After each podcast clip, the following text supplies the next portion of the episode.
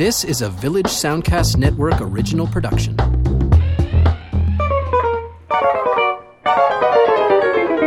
Welcome to Lends Me Your Ears. I'm Stephen Cooke, arts reporter for the Chronicle Herald here in Halifax. I'm Carsten Knox, a blogger at Flaw in the Iris at halifaxbloggers.ca, and the movie guru at CTV Morning Live. This is a movie podcast where we look at some current films and then examine some older titles that might be tangentially related, and hopefully you'll learn something about some films you might not have seen before. Let the right one in. Only lovers left alive. A girl walks home alone at night. These are the independent features that are reclaiming vampires from that sickness that was the Twilight series. We're talking about it this time on Lends Me Your Ears. Well, one thing that the movies will never get tired of is vampires. It seems like if, if, if you want to go to bad guy that you can lay your crazy analogy on and uh, and and have people connect with it right away. It's uh, that that familiar old bloodsucker from ancient times, uh, the vampire. It's true. It's true. And and you know, of course, it, it speaks to some pretty primal things in us: sex and death which we can't get enough of. Which ex- doesn't. That's the thing about the Twilight series. It always confounded me. There's no sex in it. How can there be vampires without any sex? I know they're chased vampires, and then the death part of it's played down too. It's just it's mainly about glitter and uh, and just and looking so good. yeah, pretty pretty people. Yeah, so uh, we we will steer clear. We could we could call this a podcast about uh, maybe maybe more adult vampires, or or well, the connotation of adult is a little problematic. How about uh, alternative vampires? Just just cool vampires, better vampires. Yeah, primal vampires. Primal. There we go. So yeah, so you'd mentioned, you know, it's been around for a while. We we considered Nosferatu from 1922, F. W. Murnau, uh, Vampyr from 32, Carl Theodor Dreyer, uh, Dracula, Bela Lugosi's, uh, you know, famous uh, vampire brought from from his coffin and uh, and wandering around uh, scaring the pants off people. Yeah, it's uh, it, it it does go back quite a ways, almost as as old as the movies itself, and. Uh, it, you know, it, it's something that surfaced in literature uh, in the late Victorian period. Uh, it seemed to speak to those repressed urges of the populace. And uh, in fact, uh, the first vampire novel uh, of note uh, was a book called Carmilla, by an Irish writer named F.W. Uh, uh, uh, sorry, Sh- Sheridan Le Fanu was the author, and he wrote this kind of gothic horror tale about a, a young woman who comes under the spell of a of an, an older. Um, I guess sort of protector or guardian who also turns out to be kind of a lesbian vampire. And, and for for the 1870s, that was pretty uh, pretty rich stuff. Uh, Mm-hmm. and in fact, uh, that that book has been remade over and over and over again over the years. Uh, never particularly well necessarily, but uh, I, I, I actually I think that's one that could be revisited and given a proper.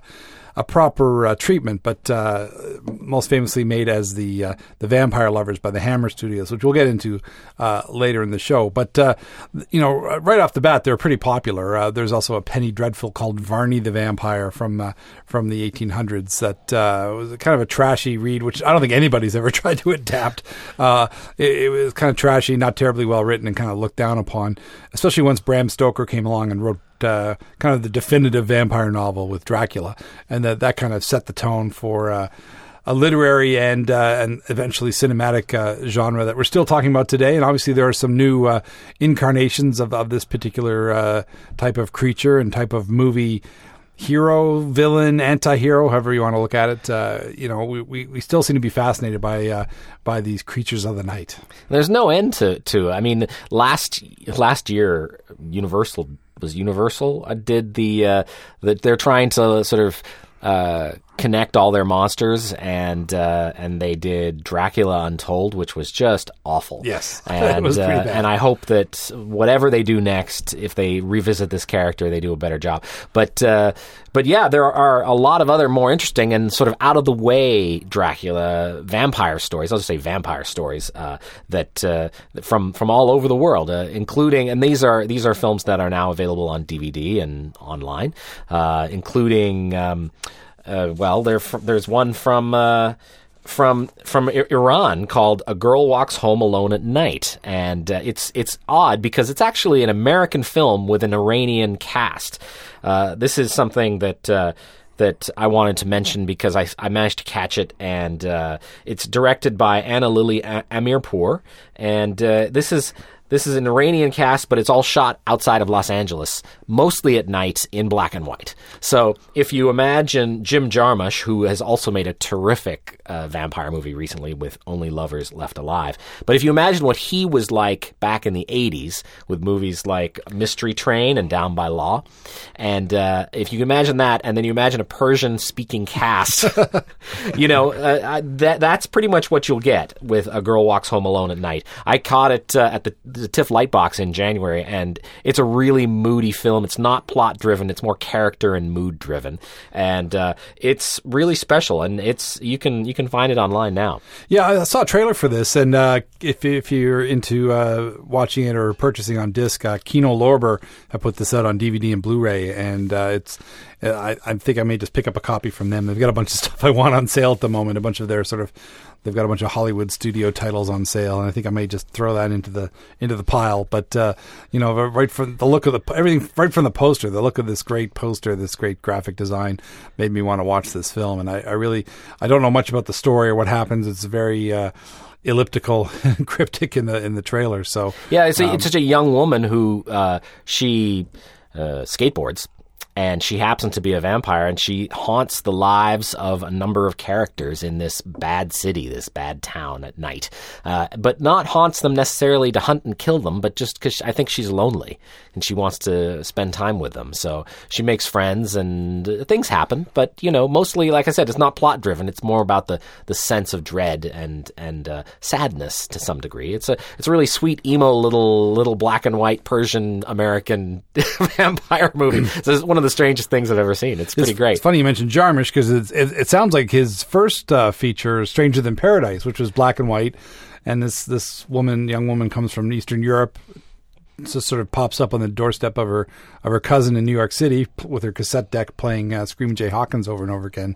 Uh, now just make her a vampire, and you've got uh, you've got this film. There you go. Yeah, exactly. Yeah, I definitely saw the connection there. Now I, I should speak of Jarmusch. Uh, Only Lovers Left Alive. I think a lot of people know about this film. It came out last year, and it was my favorite Jarmusch film in probably 20 years. I absolutely loved it. One of my favorite films of the year. Tilda Swinton and Tom Hiddleston play a couple who are married and very much in love, but for some reason live very far apart. One in Detroit in a shambling old house. That's the Hiddleston character, Adam. But uh, Eve play, li- lives in North Africa. But they, you know, they're tech savvy and they, they talk regularly. And and uh, Adam's very depressed, so Eve comes to travels to see him in Detroit, and then she makes sure she schedules all the flights to happen at night. Uh, and it's, wonder why. I wonder why. Yeah, and it's a really wonderful, charming, uh, melancholy comedy. I would say, and and it imagines vampirism as sort of heroin chic, like like aging '70s rock stars who uh, who live pretty interesting lives still, and and uh, but have this this thirst that they can't quite uh, reconcile. Yeah, it's funny. The Hiddleston character, it, it, it's almost like Jim Jar- Jarmusch just sat down and said, "What if? What if?" Jack White was a vampire, and then it just kind of went from there because he's basically this reclusive, enigmatic uh, rock musician who you know, and people, you know, he puts out this music on the sly almost, and people are like trying to collect it and, uh, you know, and, and find out about where he lives and that kind of thing. And, you know, obviously, you know, it's not generally known that he's a vampire, but, but, uh, you know, the, that aspect of it just made me think, oh, I think he's been taking some notes and, Yes. and, and crafting this character. And of course, this, they use the city of Detroit so well. It's, They do. you know the the urban decay of the of the the background that the a lot of this film plays out against is so so effective. Actually, it's kind of the same background as uh, you know It Follows, a recent uh, horror Mm-hmm. hit that was uh, popular with a, a lot of people who know a thing or two about good horror movies. So Yeah, absolutely. And uh, Jack White's even uh, even name checked in the That's film right, at yes. one point. But yeah, it's a it's a film with a lot of different tastes uh, and colors and moments. Uh, certainly love John Hurt uh, in showing up in the film uh, in the Africa portion, and uh, and and yeah, and the musical uh, elements are are wonderful, and, and just the sense of like these people being stopped in time and having a very uh, sort of uh, poor view of humanity over this time and how humanity is destroying itself with the uh, destruction of of uh, of the environment and the poisoning of the water. Uh, and you know they're very in tune with all of that. Um, yeah. Yeah, it has some links to a film, another film we'll talk about later, The Hunger. Uh, that's kind of um, elegant, decadent vampire couple, and and uh, I don't know if that was an inspiration. Uh, It's, it's certainly a glossier film than something you'd expect from Jim Jarmusch. Yeah, for but, sure. But you know, there's certainly overtones. The, the mixture of, in that case, it was sort of gothic rock because you you've got Bauhaus playing over the opening credits in The Hunger. You know, and, and here you've got. Uh, you know, so, some more uh, sort of modern alternative rock. Um, odd, odd side note. I remember right before the film came out, it just wrapped, but it hadn't been released yet, and I got to see Jim Jarmusch's band Squirrel. Oh yes. S Q U R R L. I think Uh-huh. there's no. Uh-huh. the U is the only vowel in there. Um, and uh, they played at ATP uh, in Iceland. I went, so I got to see them play. Awesome. It was great, and you know it's so funny. I've got all these pictures that there were no lights. It was just this kind of weird blue backlighting or whatever, and a lot of fake smoke. and uh, I tried to take some pictures, but it was kind of futile because you're just seeing silhouettes. But you couldn't mistake Jim Jarmusch's silhouette. You know the the the, the gray pompadour and everything Yeah, like yeah. that. So I kept a few of those photos because it's obviously him Right. on guitar. But the great thing about it was that Tilda Swinton introduced them. She came out on stage Oh, amazing. and read some Icelandic poem before the band went on, and That's you know, awesome. and and uh, and then later she was out like talking to fans like a normal person. It Cool. was pretty pretty amazing. That's great. Uh, and I, I I'd read a little bit about the film and. I don't know if she was having a relationship with Hiddleston at the time or, or something like that. There was some of that talk. Uh, he wasn't there, Right. unfortunately. I was hoping to spot him maybe, but but um, you know where where do you see Loki in Iceland? Of course.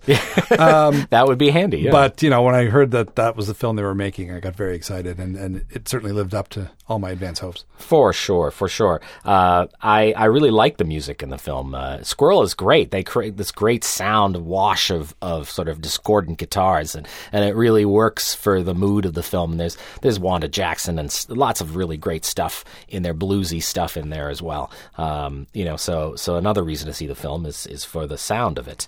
Um, I also wanted to mention, speaking of the international vampire film uh, that is just also recently only available, or ha- has come available online or on DVD, is What We Do in the Shadows, which is a movie I saw at the Outlier Film Festival, and then I was shocked to see that it actually got a small release in in regular cinemas earlier this year. Yeah, I think it played for like a week, maybe two. Yeah, and, uh, yeah, and and it's it's written and directed and starring two two buddies, I guess. Uh, Jermaine Clem, Clement Clement from uh, uh, which we will we, you remember from the HBO series that he did, Flight of the Conchords, uh, and uh, and I'm I'm certain, and I apologize for butchering uh, this gentleman's name, Taika Waititi, I believe is maybe the right pronunciation.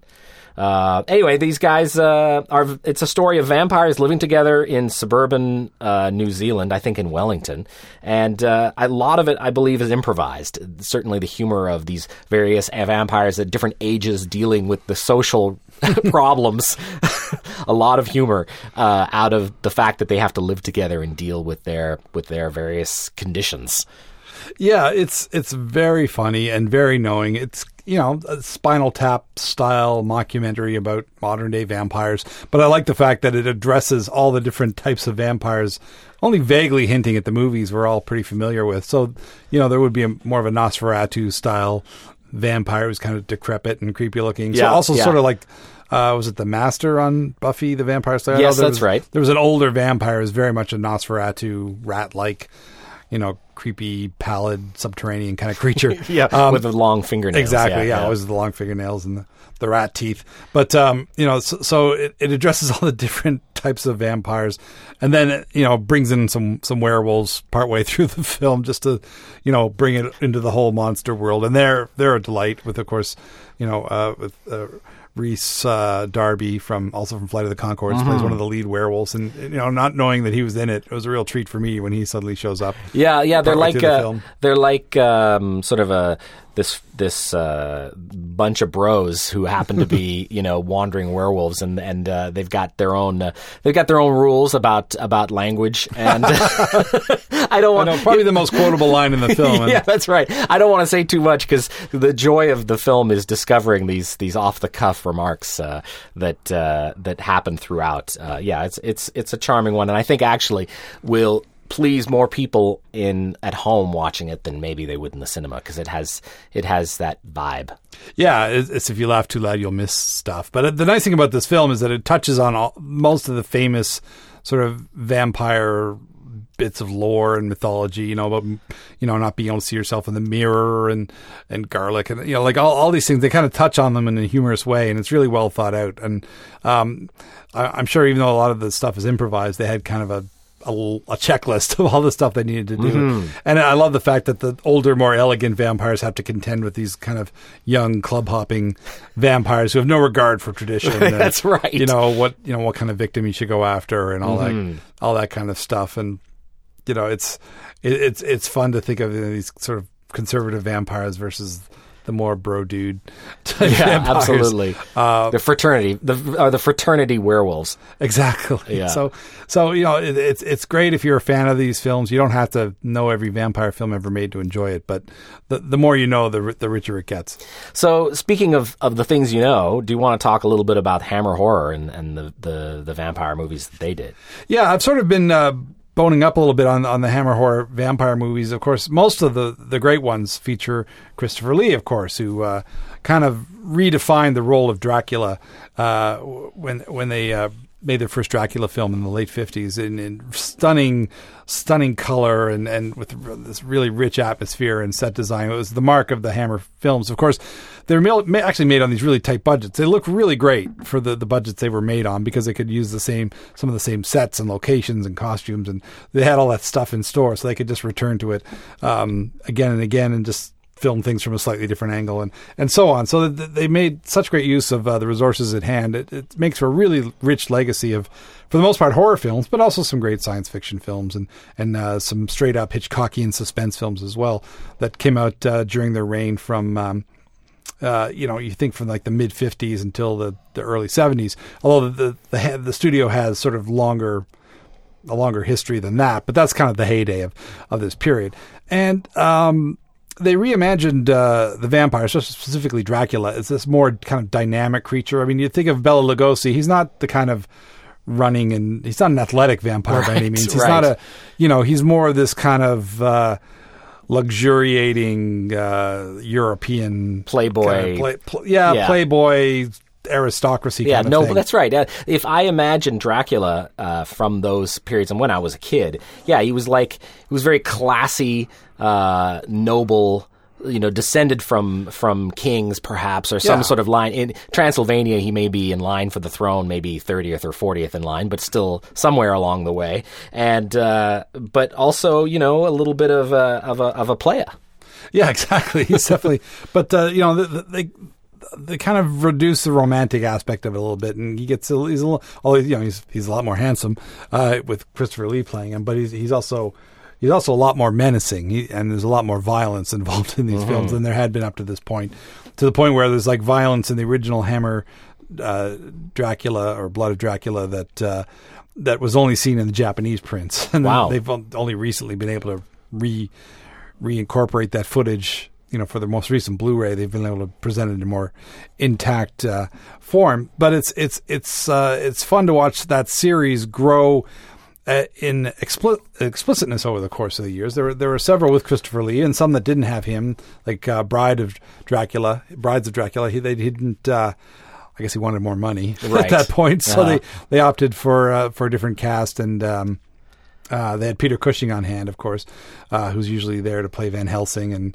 you know fight uh, Dracula back into his tomb, as it were. But um, you know, gradually the films get more explicit in terms of sex and violence over the course of the years. They try harder and harder to please their audience. But some of the most interesting ones of the Hammer series uh, are the ones that aren't necessarily Dracula films at all. In fact, uh, uh, I watched one recently, uh, Vampire Circus, which um, brought in a non-Hammer writer and a non-Hammer director to film this story about um, a, a village that uh, got rid of its uh, its reigning vampire who was cursing everybody in the town and uh, only they get struck down by plague, and uh, he's put a curse on their children, and it's you know just a lot happens. There's a lot stuffed into this thing, and it's it's one it wasn't terribly well known amongst the other horror film Hammer horror films, probably because it didn't have Peter Cushing or Christopher Lee in it. But it was also the first Hammer horror film to finally surface on Blu-ray. Um, you know, which was highly anticipated because the visual look of these films was so sumptuous and so rich. You know, they were designed to be seen in the best uh, mode possible. I've seen one Hammer horror film, uh, Countess Dracula, in 35 millimeter, and it was stunning. It was a gorgeous print. Well, didn't And- you didn't you say they, they used a lot of the same locations from film to film and a lot of the same costumes? Yeah, exactly. So you know they knew how to film it, and they could get a good look for, for very little money. Um, you know, and Vampire Circus is, is a little different, and it's out it's out on disc, and I, I hope it's available through some other means. But uh, you know, it's got then it brings in this circus after we've dealt with the vampire and the plague. Uh, in comes this circus of gypsies to entrance the the townspeople and their children. But really, it turns out that it's run by the cousin of the vampire that got offed in the opening sequence, and she's there to to fulfill his desire to put this curse on the on the village, and uh, so the, the half of the performance is this weird mix of. Yeah, of uh, of Cirque du Soleil and Cirque du Satan, uh, basically. Um, and there's a lot of sex and a lot of nudity, and it, it's just it's really kind of shocking for its time. And it's uh, also uh, features uh, David Prowse, who would play uh, Darth Vader, minus Right. you know they'd have uh, you'd have James Earl Jones' voice, of course, but uh, he was the guy in the Darth Vader suit. He shows up in, a, in as a as a mute strongman here, and he gets to sort of be Apparently, comically he, menacing. He never and- speaks in any of his. Uh, his yeah, because he does. I don't think he has any lines in Clockwork Orange either. He plays kind of a, a bodybuilding boyfriend of uh, of this guy who's been terrorized by the the gang in Clockwork Orange. Oh yeah. But uh, you know, it, it's kind of a revelation to watch this film and, and see like how far Hammer had come by that time. And there's actually some like full frontal nudity, which I don't think was supposed to happen. I think it was an accident, but they left it in anyway. Uh-huh. Um, you know, so so things were kind of progressing at the studio. Unfortunately, as its fortunes were declining because the uh, the American studios were getting back into into genre films in a big way into the late '60s and early '70s with with some of those Charlton Heston films and so on. Um, but uh, you know they're, they're darkly comic. They have great acting in them because you know, all these British actors they they go from doing Shakespearean stuff at night to going to the Hammer Studios to play these characters by day or what have you. And uh, you know, and I along with those, I recognize uh, I recommend the, what's called the Karnstein trilogy. Um, which is inspired by that novel I mentioned earlier, Carmilla. Okay. The, the lesbian vampire thriller. Well, Hammer took the ball and ran with it. They actually got three films out of it uh, The Vampire Lovers, Lust for a Vampire, and Twins of Evil. Um, and again, they're all, you know, kind of the, the show the studio in its waning days, sort of using more violence and, and uh, explicit sex, uh, or, you know, sort of explicitly sexual content. Um, to kind of make up for declining revenue, I guess, and attract that broader audience. But, but the, they really are a treat. Every one of those films has something to recommend it in terms of the humor and and and the setting and and just the sheer Britishness of it all. So there were a bunch of vampire movies. Weirdly, I don't know if it was a coincidence or what. They came out in 1979, uh, including well George Hamilton's Love at First Bite, which uh, I did not revisit, uh, but I know it to be a very serious disco era Dracula. Uh, there is another Dracula that I would recommend to people, and it was the first one I saw when I was a kid, and that's John Badham's Dracula, uh, written by W. D. Richter, who did also did the '78 version of Invasion of the Body Snatchers, and uh, this is very much the Bela Lugosi tradition of of uh, the the European noble version of of Dracula. Frank Langella is wonderful, kind of a career defining role for him. Until recently, he's he's had a bit of a resurgence, I would say, in the last five or ten years, playing a lot of great roles. You know, he was uh, Frost Nixon, um, and uh, I've been watching him more recently in The Americans. He's a, he's a really great character actor. But uh, but in '79, he was tall, dark, and handsome, and he had this he did this weird thing with his eyes where he would like shake in the close-ups. He would like shake his eyes, and it's genuinely creepy. It's a physical thing that I've never seen him do in other films, but in that film, uh, I can't help but look at his eyes, and it's pretty awesome. Uh, I just had a vision of him in the big snit. You're always shaking your eyes here, shaking your eyes there. there you go. Uh, Frank Langella, join us, shake a rock and roll band. Sorry, sorry. uh, that I no, no, no, that's but- all right. Little little tangents. yeah, it, it, it seems like when this film came out, because I remember the can- the ad campaigns for this movie at the time, the, the, the vampire thing had kind of fallen by the wayside. That after that Hammer cycle kind of petered out, it did kind of uh, became the law of diminishing returns with those films.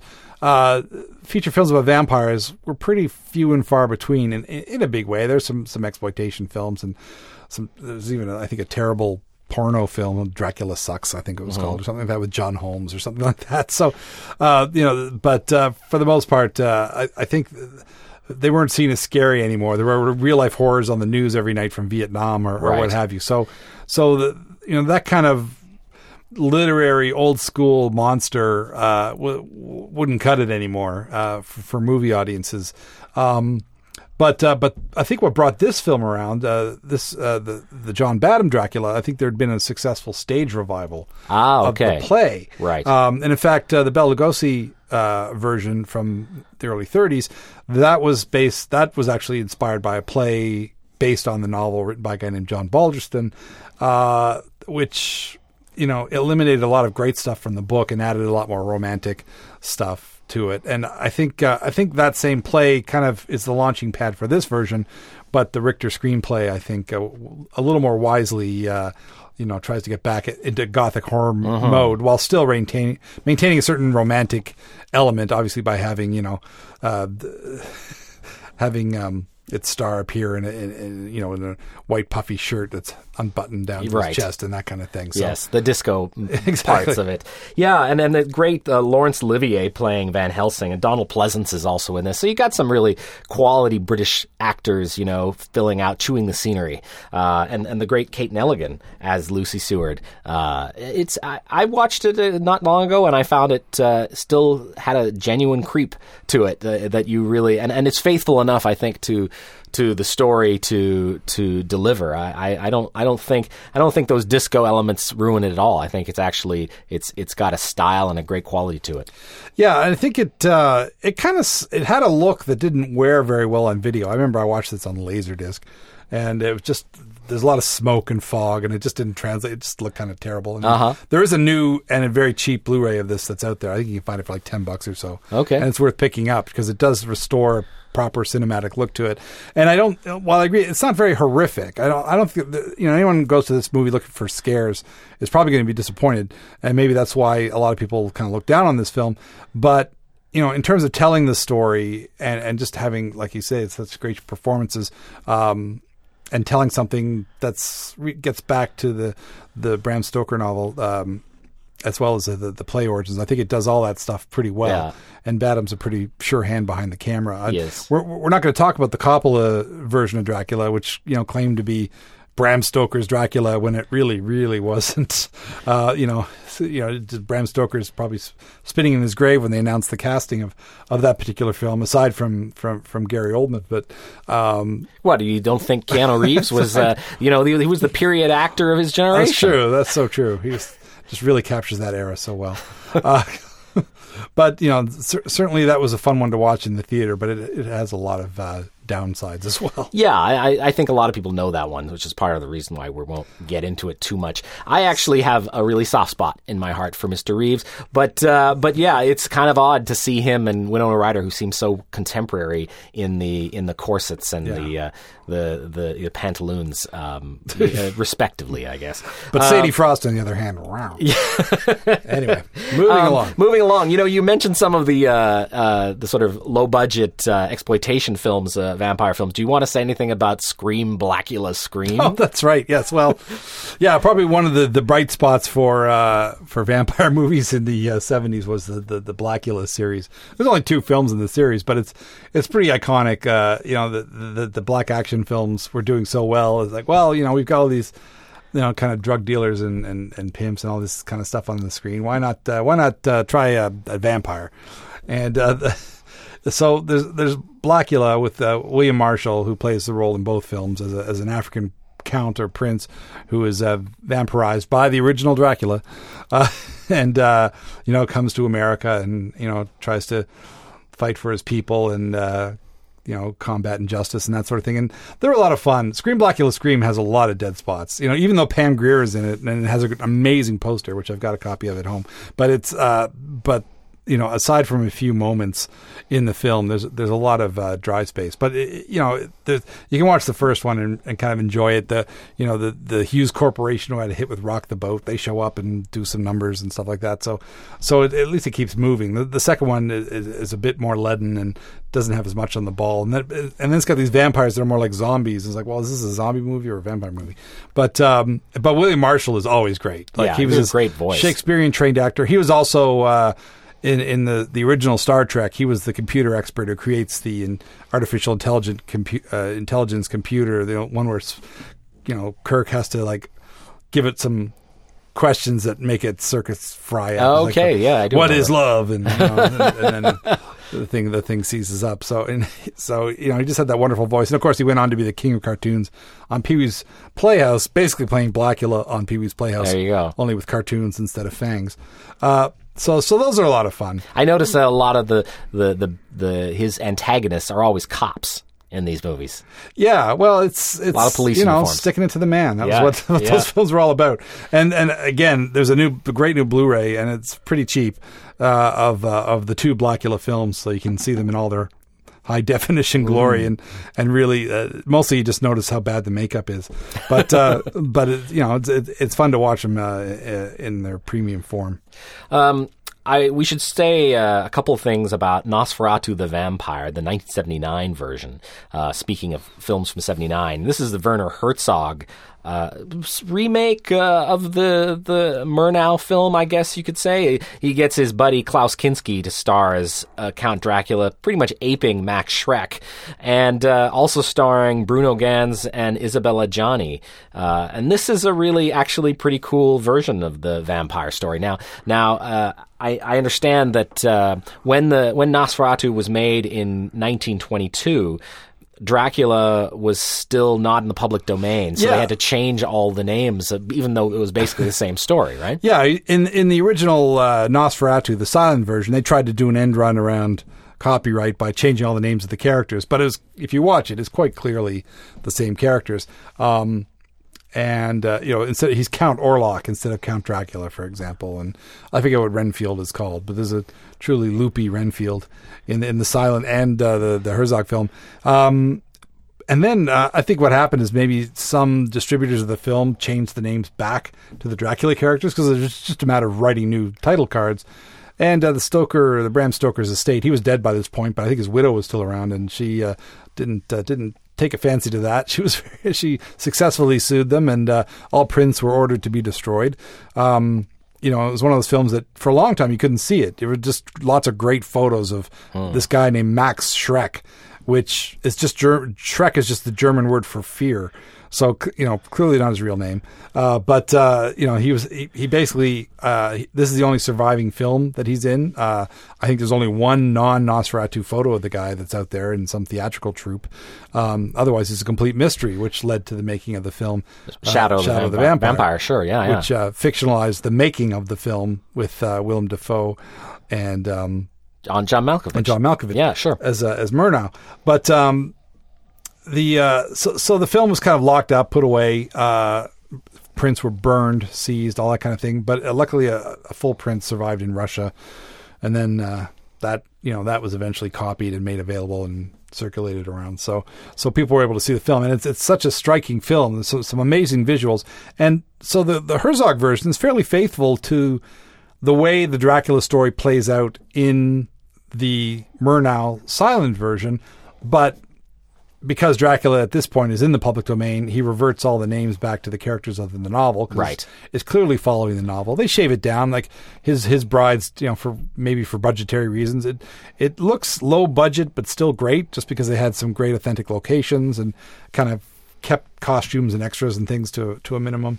Um, so it, it still looks great, um, but uh, it's it's not entirely the Dracula that we we've all come to know. So I guess by making it Nosferatu, you can take some liberties with the storyline. Yeah, Herzog. Uh, he interestingly, I, I, he he shot both a German and English language version. So he would shoot uh, one take in German and then have his actors speak in English s another take, so that he could, uh, you know, possibly uh, have it uh, released in English territories, which makes a certain amount of sense. But that's but uh, some some Blu-rays offers both, I guess, which is which is cool. Um, I, I like that the vampire is very much a shriveled, you know, hideous awful, very much in the Shrek mode, but he's also quite piteous. Like he, he talks about being unable to die and suffering as a result of, of this, you know, centuries passing and not changing. Uh, I think that's kind of a, a, maybe at the time a fairly unique approach to the, uh, to the character. And I also really, I've always liked Isabella Adjani. She sort of plays it broad like a, like in the silence, you know, with the makeup, with the white makeup and the huge eyes and, and fainting from time to time. But she also has a fair amount of agency in the end when, uh, um, when her her lover, played by Bruno Ganz, is uh, you know gone insane by the bite of the vampire, she she finds a way to you know she it's her her efforts to help destroy the monster that's that's torturing the village and killing so many people and and and filling the streets with rats there are more rats if you are a Yeah. if have a Oh rat problem gosh. with this if you have a rat problem probably not a good movie to watch because there are so many rats in this film Yeah, I, th- I guess the thing I thought uh, that I'd forgotten about this film was that the, it's you know Adjani is kind of the take charge character in this film, and that traditionally it's Jonathan Harker, who incidentally uh, in the Lugosi film was played by a man from Halifax, uh, David. Um, Oh, no, I forgot his name. Uh, David Manners, uh, born in Halifax. His dad was the headmaster of Tower Road School. Oh, okay. Um, Interesting. And then uh, he his family moved to the states, and he became an actor and so on. But he was born and bred in Halifax, and Uh-huh. his house is on Tower Road, it's still there. I think it's apartments now. But yeah, he he was he was kind of the Keanu Reeves of his day. He was kind of like a, a solid, fairly stiff actor who's in the original Dracula. He's he plays the the Harker character there. He's in the Mummy with Boris Karloff. Okay. He's uh he has a pretty remarkable filmography. Um, and then one day he just kind of chucked it. He got tired of Hollywood. Uh, I don't think his career hit the skids necessarily. His uh, I suspect maybe his personal lifestyle may have uh, may have interfered with him becoming a bigger star. But um, he went back to the stage. He wrote a novel about the Annapolis Valley. Um, did all this stuff. So, but uh, yeah, that's the Halifax connection to Dracula. there you go And uh, but uh, yeah, Harker is and Van Helsing are traditionally the heroes, you know, Right, the, the sure. ones who come to the rescue and take care of staking Dracula and all that. But on this version of the story, they're Van Helsing and, and you barely even know he's there in the Herzog version. He's so ineffectual and he's just this weak old man with bad bad advice and doesn't know what's going on any part. Ganz plays Harker, and he yeah he Yeah, gets he's- knocked out about halfway through. Yeah, he has to sit in the corner, blocked in by a bunch of uh, communion wafers. it's, it's uh, you know he's he's he's a kind of a pathetic figure, and it's uh, Adjani who kind of saves the day, which I think is a great uh, reversal of all the familiar versions of the story we've seen up to that point. Yeah, I totally agree. Uh, and and you know what? Uh, credit Herzog with his with some of his gallows humor is strange. There's a scene with a boy playing a violin that's so peculiar outside of of uh, of the castle, the vampire's castle. That's uh, that's very funny and very weird. Uh, there's a lot. There's actually, and there are other instances where there's some funny stuff going on that you just sort of have to be in the right frame of mind to appreciate. In 1983, Tony Scott gave us The Hunger, which I think for a lot of people, uh, a lot of people love that movie, and, and I understand the love. I, I really appreciate the look and the feel of the film, but I also find it a bit just slow and draggy. Uh, that said, it's hard to argue against this cast: uh, David Bowie, Catherine Deneuve, and Susan Sarandon. And uh, yeah, and it's it's a it's a vampire story in the age of MTV with with this, with a with a great, uh, spectacular opening sec- sequence involving Bauhaus that uh, is hard to is really needs to be seen to be believed. It's it's pretty wonderful. Yeah, it's not hard to tell that Tony Scott's background is in commercials. Yeah. Every everything in this, you know, and it's the same with his brother Ridley, I suppose. But but um, uh, Ridley had a little more substance in his style. Tony, not so much, but he made some great films. Yeah, for uh, sure. and Top Gun. But um, this, uh, I have such a strong memory of watching this for the first time. I think it was at like a, a goth and punk kid slumber party. Uh-huh. Uh, and uh, Jeez, I- were you a goth kid? Uh, no, Steve? I was a punk kid. Okay. but you know, it was, you know, we all the goths and the punks in those days. It was a fine line. Yeah, sure. Um, you know, we all had to band together, Right. to fight the jocks. yeah, yeah. but um, the uh, uh, I, I remember staying up all night and watching a bunch of movies, and I think it played on like the one of the Canadian pay channels. I think we were all like had to stay up until it came on the movie channel or whatever it was called at that time, or First Choice. Actually, I think it was the, Mm-hmm. There you go. the name. So we got to watch it uh, on a pay channel, so it would be uncut. We had like one friend who had pay TV, so we'd all go. They had the Scrambler, so we'd go over to, to his house to watch to watch this thing, and it was, you know, for a bunch of teenage boys and girls, this film was just hit all the right buttons. Well, the the uh, same sex uh, lesbian love thing between Deneuve and Sarandon is legendary. It's part of the reason people I think watch the film even even now. yeah, I haven't returned to it in a long time, and uh, but you know, I, I feel like a lot of that stuff is already imprinted on my brain, and There's a know, lot- there's poor light- David Bowie getting shut in the attic, and all There's that a kind of stuff. light, light. Th- here's my my l- most lasting memory of it, aside from the things I've mentioned, is light through sheer curtains into rooms. Like that's really what it is. Like shafts of sunlight through. It, it's such a, and it's all. It's really is so influential on '80s movies in general. Is that that kind of look, you know, and uh, and uh, Venetian blinds, of course. Yeah, and '80s music videos. Yeah, there you go. uh, you know, I, I should, I sh- really should mention Life Force, which I found as a result of, of knowing we'd be talking about vampire movies. Uh, I'd never seen it before, but I went and uh, and watched it. This is from 1985, uh, directed by Tobe or Toby Toby Hooper. yeah. Uh, who, of course, people would probably know as the director of Texas Chainsaw Massacre and Poltergeist, though Spielberg probably had his heavy hand on Poltergeist. yeah, how much directing he did of Poltergeist is hard to say, but Yeah, yeah. Um, and this is a film. Uh, Life Force is based on a novel by Colin Wilson, who is the creator of Max Headroom, and uh, the the novel's called Space Vampires. So that's what the connection is to this this show. Uh, the film was uh, came from Canon, uh, those those crazy Golan Globus, those those wonderful filmmakers of the '80s, and. Uh, and they wanted a global global blockbuster, so they changed. Even though the film was originally shot and and uh, originally titled Space Vampires, they changed it, figuring that Life Force had a had a more international quality. It is a better title It's a better Space title for sure. Um, it's co-written by Dan O'Bannon, uh, who was the uh, writer of Alien, and though I gather he came on the project after many, many drafts had already been written, so I don't know how how much of his his work actually features in the film. It stars Steve Steve Railsback, Peter Firth, Frank Finlay, and Patrick Stewart in a small role. It is uh, it is a very much a throwback. Uh, it's British science fiction. It's British. I wanted to mention it's very much an English vibe to it. Uh, science fiction horror and a throwback to fifties monster movies where a lot of people, doctors and scientists, comment on all the horror that they're seeing. Like there's many, many scenes of men standing, looking at something and being freaked out by it. And in this case, it's uh, it's an alien alien woman who comes. She's sort of a succubus. She comes down to Earth, and she's for the first act, she's naked. And uh, and full frontal nudity, wandering around, uh, you know, and Sucking the uh, life out of people. um, Mathilda May, yeah, sucking the life out of people, and it is quite. I mean, I would say it's quite sexy, and there's a lot of there's a lot of uh, talk of erotica, uh, you know. I mean, it, but the the material is taken very seriously and very stone faced, uh, but it's quite outrageous, uh, and it is it is very much like the Blob or one of those kinds of fifties.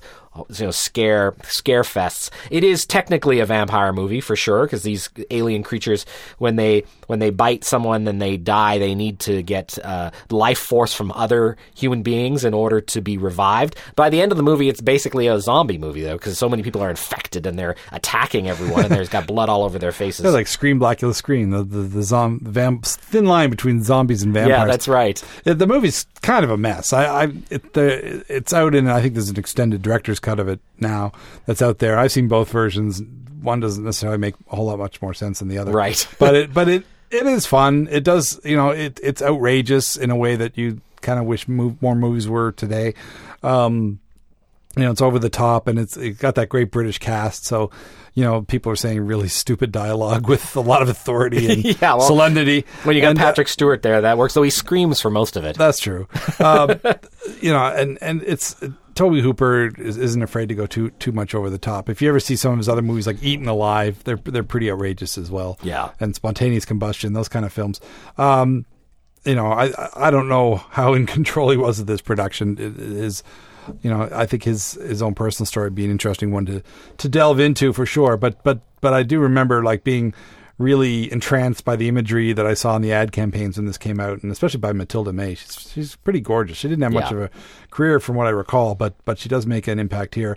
I I would recommend the Mario Bava 60s film Planet of the Vampires if you want to see a really solid outer space, you know, vampire Okay. kind of uh, analgam. And uh, um, that just came out on Blu ray recently, so uh, it, it's out there if you want to track it down. But, um, you know, and Agor- you know, Mario Bava is known for his visuals and, and again, getting great results on a super low budget. This, uh, I think, had probably a bigger budget than your average Canon production. Yeah, I and- think it did. I think every they had high hopes. on the screen. Yeah, yeah, I think that high hopes. They had John Dykstra doing the special effects, who of course worked on Star Wars and a number of other films. So, so yeah, there was some there's some aspects of it that look pretty pretty high end, and then there's some stuff that is just total cheese. So, you know, that there's lots of entertainment value for all of that. Uh, I just want to touch quickly on a couple of other, or two or three other uh, vampire movies of the 80s. Uh, there's Vamp, uh, which is, I think, kind of hard to find, but is out there. This is a Chris Makepeace uh, about a frat boys going looking for adventure and vampire strippers, which uh, also stars Dee Dee Pfeiffer, Michelle Pfeiffer's less well known sister, and Grace Jones as the woman who in charge of all the vampire strippers. And it occurs to me that uh, vampire strippers, there there's a sub subgenre vampire strippers uh, when you go from dusk till dawn, and there must be a must be others. Well, I know in uh, the Blackula films they have some uh, some vampire hookers. So Oh, there you go. You know, just a few steps away, I suppose. Uh, this actually is available on a double feature disc. I don't know if it's Shout Factory, but one of the companies that put it out, uh, Vamp, along with Twice Bitten, a Ah, right. vampire comedy with um, uh, with a, a young Jim Carrey. There you go. Is it is in it, and I, I think. Uh, what's her name? Hutton. Uh, Lauren Hutton. Lauren Hutton, I think, Yeah. might be the vampire in that. Okay. So, you know, not a bad way to spend an evening with those two.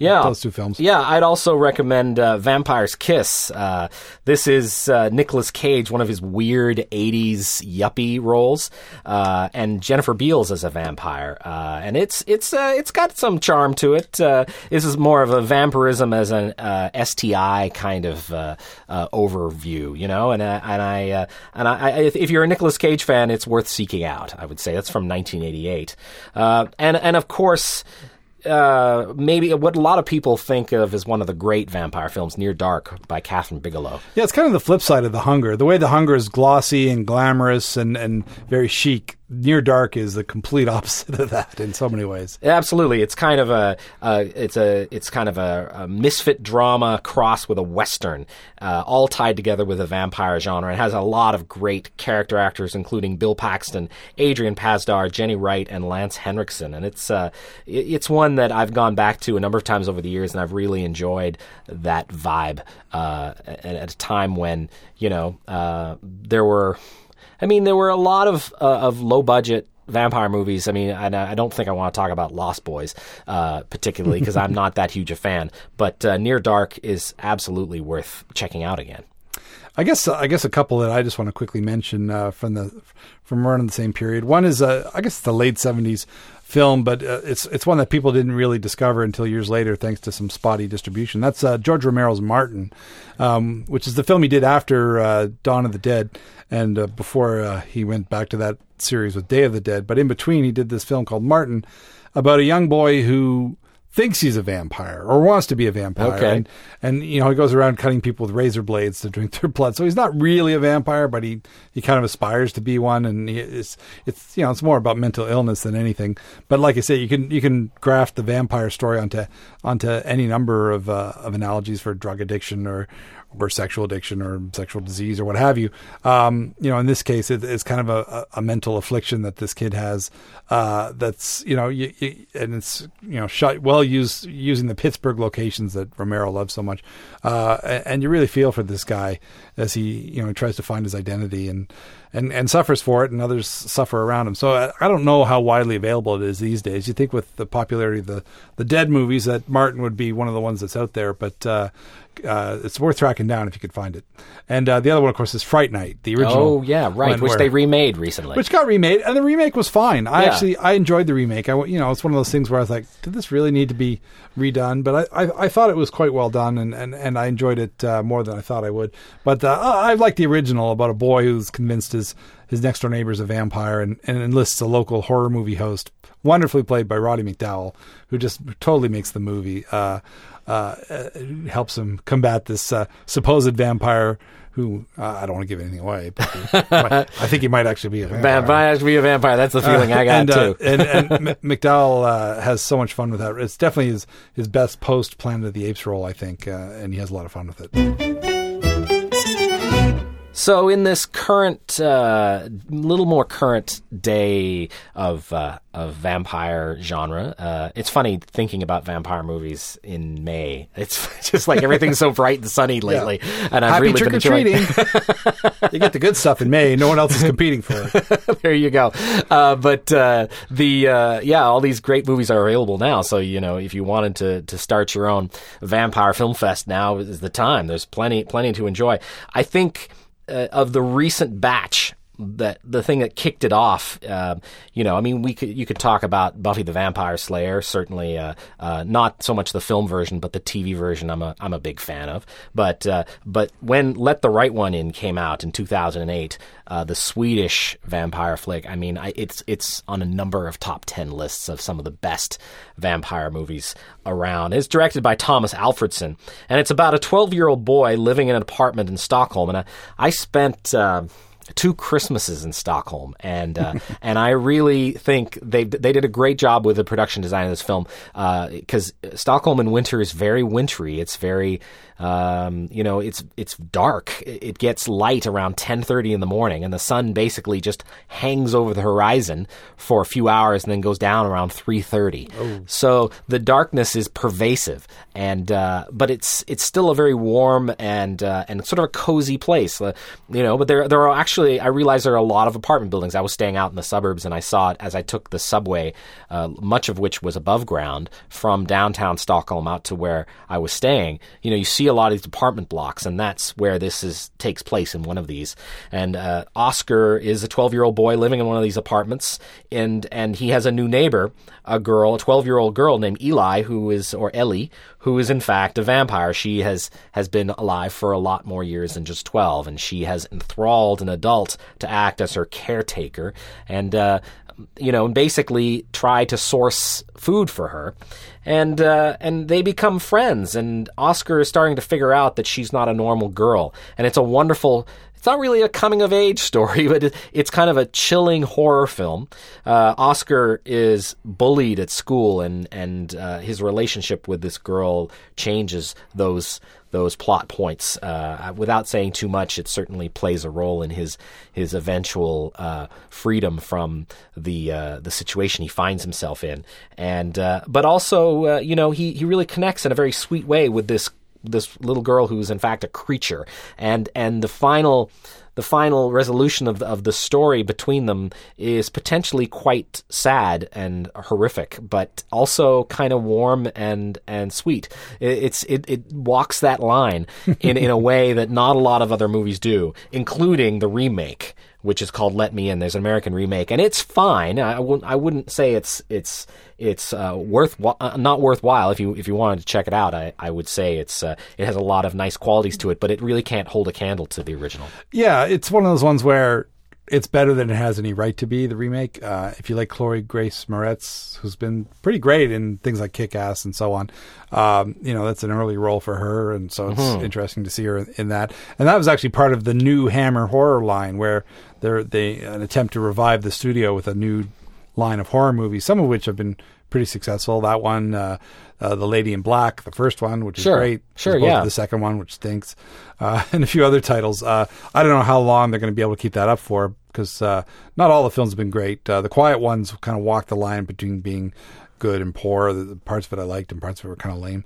But um, They need to get into the real exploitation stuff again. Yeah, I think that, I think they really need to, to, to cut loose. Yeah. and uh, Yeah. you know s- stop playing it safe.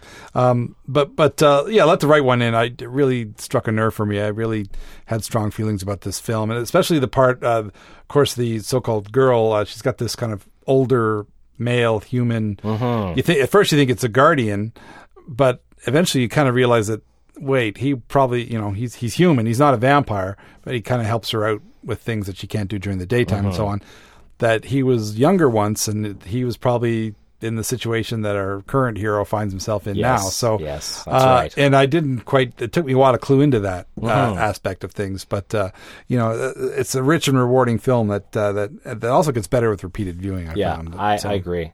I agree. I also wanted to mention um, Byzantium, which I've talked about a little bit in the past in one of our podcasts, talking about Irish films because we were talking about some of our favorite uh, Irish directors, and I was mentioning Neil Jordan. Byzantium is is if not his most recent film, one of them. It's from 2012, and uh, and it is a is a great gothic vampire picture, and it's about uh, two women, Gemma Arterton and, and Saoirse Ronan. They're play they play Clara and Eleanor, and it's a mother and daughter vampires who've been alive for 200 years or so, and they're holed up in a British seaside town and trying to make uh, you know a go of it there, uh, dealing with some of the local characters. But uh, what actually makes gives the film its um its impact is uh, is the flashbacks. So you start to see what kind of struggles they've had to go through over 200 years living amongst men and not having any power, and the kind of power that vampirism gives them uh, is an analogous to a sort of feminist power, I believe, and a certain agency that allows them uh, has allowed them the freedom that they enjoy now. And uh, yeah, it's really it's interesting stuff. And uh, Byzantium is very much worth seeing, and it didn't open in, in cinemas here in Nova Scotia, but uh, but is is on DVD and online. I, I definitely want to see it. I, I've not seen Byzantium, but Neil Jordan did such wonders with uh, werewolves in his uh, much earlier. Um, uh, oh, Company of Wolves. Company of Wolves. Yeah, there we go. yeah. With uh, the great Angela Lansbury turn as as Little Red Riding Hood's grandmother. It just it kind of t- teed up the Little Red Riding Hood and the wolf to werewolves and kind of explored the whole myth and, and, and with a lot of humor too. And and so I'm, I'd, I'd love to see this. It's, He's Yeah. always an interesting filmmaker. Yeah, for sure. And he also directed uh, Interview with the Vampire, which of course was one of the the biggest vampire movies of the last thirty years, probably. I uh, I haven't wanted to revisit that. I don't really feel one way or the other about about it, but uh, but I, I sort of felt like it should have been all, an entire European cast. Yeah, woefully miscast. Uh, looks great. Yeah. Um, who's the was it Claire Danes who was the little girl in that? I think, uh, or is a noted actor who's quite a bit younger in that film. yeah, it wasn't Claire Danes, but uh, but yeah, Kirsten that's right. Dunst. Kirsten Dunst. That's See, I always get the yes. stuff in my head. But um, and and and um, uh, Antonio uh, Antonio Banderas. Banderas. There we go. Yeah, he's Is- he's pretty is great. Probably the best thing in the film. Yes, as- yeah, I as- agree. As one of the vampires, but I agree, yeah, Brad but- and Tom. I mean, uh, you know, should Tom Tom uh, gave it gave it his his his the old college try. I think, uh, uh, and you know, good for him, and I, I appreciated that. I felt that Pitt was uh, Pitt just doesn't do uh, tortured well. Not not not in this not in this uh, film anyway. Uh, but uh, but I think you wanted to mention uh, uh, something before we go too. Well, this is actually a film that we mentioned back in our time travel uh, episode. Uh, the film is an Australian-made film, although I don't think it's actually like I think they try to go to great lengths to make it not look like Australia. Um, it was shot in Sydney, I guess. so- yeah, called Daybreakers uh, from the, the the brothers who went on to make uh, Predestination, which is a pretty pretty fun time travel movie. But in the this case, Spierig brothers. Yeah. yeah, Brothers, and uh, you know this is uh, you know they clearly have a fondness for certain genres and and like taking it in new directions. And and Daybreakers is set, you know, like ten years in the future when a uh, a plague has basically turned most of humanity into vampires, and and uh, so we have this dilemma where, where you know people have become vampires and they kind of don't mind it. they kind of like it being vampires. They've set up their society yeah, it's great. to, to support you know, this. You you get to be thin and sexy and super powered and know, Never you age. never age, and Yeah. just can't go out in the daytime. Um, but uh, Ethan Hawke plays a uh, a doctor who's still human, who has found at first he's looking for a way to give them something other than blood to drink, like trying to get to the root of well, you know, why do they need to drink blood? Couldn't they drink some sort of uh, high protein tomato juice or something like that? Anyway, so but but anyway, in the midst of that uh, investigation, he actually finds a way to turn them back into humans. Uh, which would be great if they wanted to turn back into humans, but that's not, not necessarily the case. So it's it's an interesting twist on on the whole vampire thing about you know whether whether or not they actually you know want to be vampires or or uh, you know would rather go back to being human and and have all those emotions and and having a soul and all that kind of thing. And and so it's it's that dichotomy with some great action scenes and Willem Dafoe uh, shows up as well as a great bad guy. So you know, He, yeah, Willem Dafoe has one of the great lines in the film, which I won't repeat here, but it's truly, truly one of, one of those ones that that made me uh, laugh out loud in the cinema. But uh, d- definitely, if you want a different modern take on vampires, that's one of the one of the recent films that really stands out.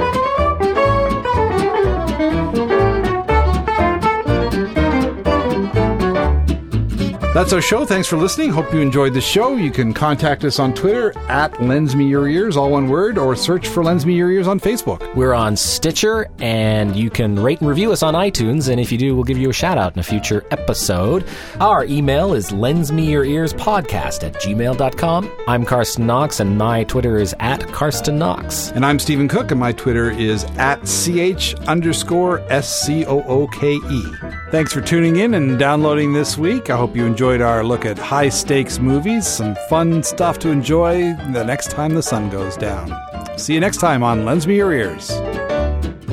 Lens Me Your Ears is hosted by Stephen Cooke and Carsten Knox and is produced in Halifax, Nova Scotia at Village Sound for the Village Soundcast Network.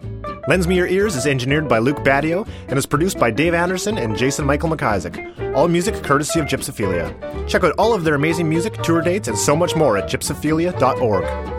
Discover more great shows on the Village Soundcast Network by going to villagesoundcast.com. We can also be found on Twitter at vsoundcast and on Facebook by searching the Village Soundcast Network. Rate and review us on iTunes and you'll get a shout out on an upcoming show. Send feedback to lens me your ears podcast at gmail.com. We'd love to hear from you. Thanks for listening.